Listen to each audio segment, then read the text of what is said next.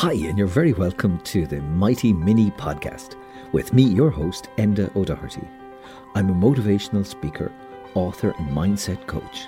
This short but powerful podcast is bursting with ideas to change your life.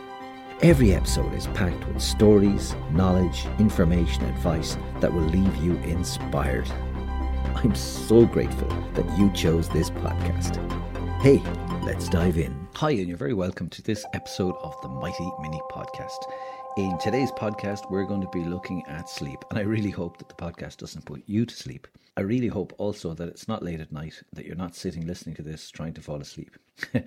maybe it'll be boring, maybe it'll knock you out. I hope not. Anyway, what I'd like to look at today is the vital connection between sleep and your positive mental health.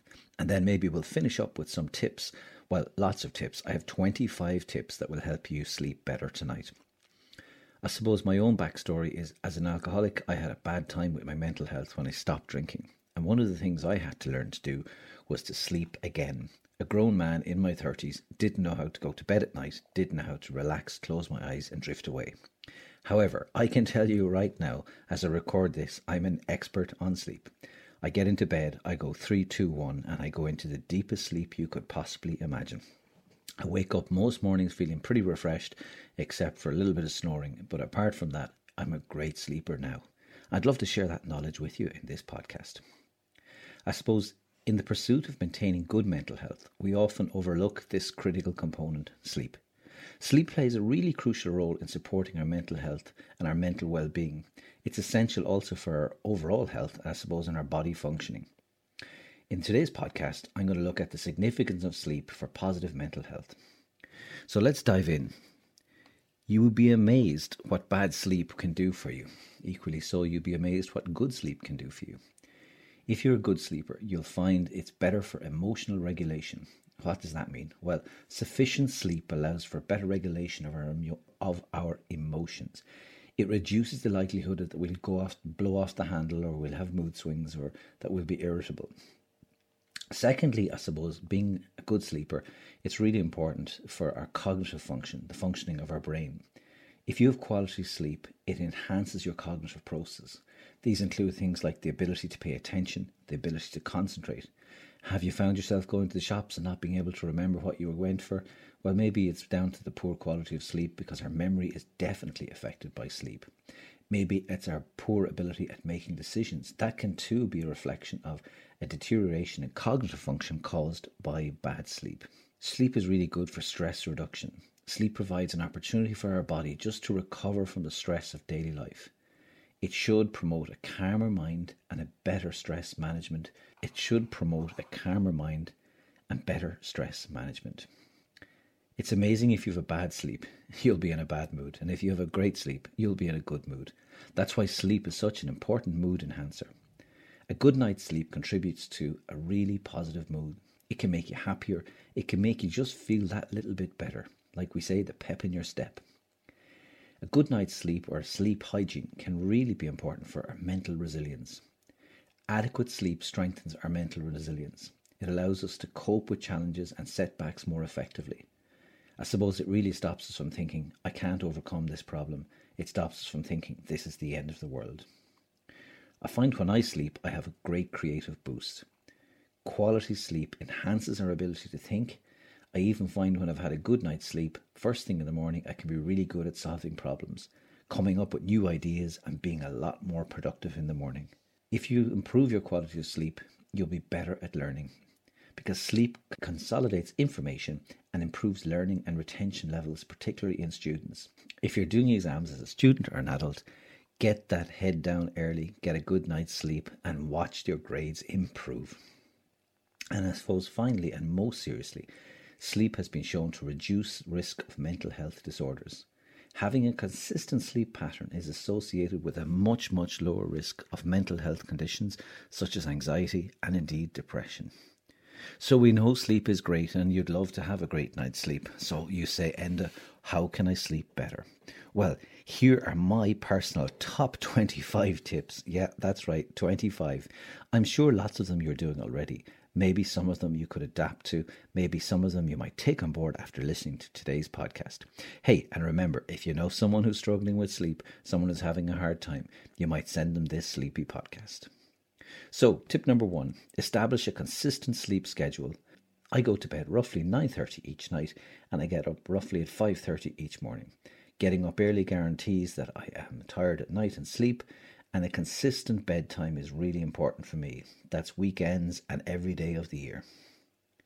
Try to create a relaxing bedtime routine.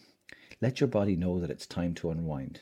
Some people it might be a bath, some people it might be a book, some people it might be a gentle walk. But find a routine and stick to it. Let your body know it's time to slow down. I am a caffeine addict. I love my espresso, I love my, my macchiatos. But here's the thing I rarely drink coffee after 2 pm in the afternoon. It's a stimulant. It'll keep you awake, it keeps you alert, and we really don't want that at night time. I do like a nap, but I'm also aware, and a good tip for you is tip number four, is don't nap during the day unless you really need to. Napping during the day can disrupt your sleep pattern at night and make it harder for you to get a long night's sleep. Think about your sleep environment. Can you make it more sleep friendly? What do I mean by that? Relatively cool, very dark, and extremely quiet. Move things, do things, change things to make the environment better. It's amazing how often we change our clothes, our shoes, our cars, change country and go to different holidays, but many of us rarely change our mattress. Maybe you should look at getting a new mattress, something that suits your back, suits your body weight.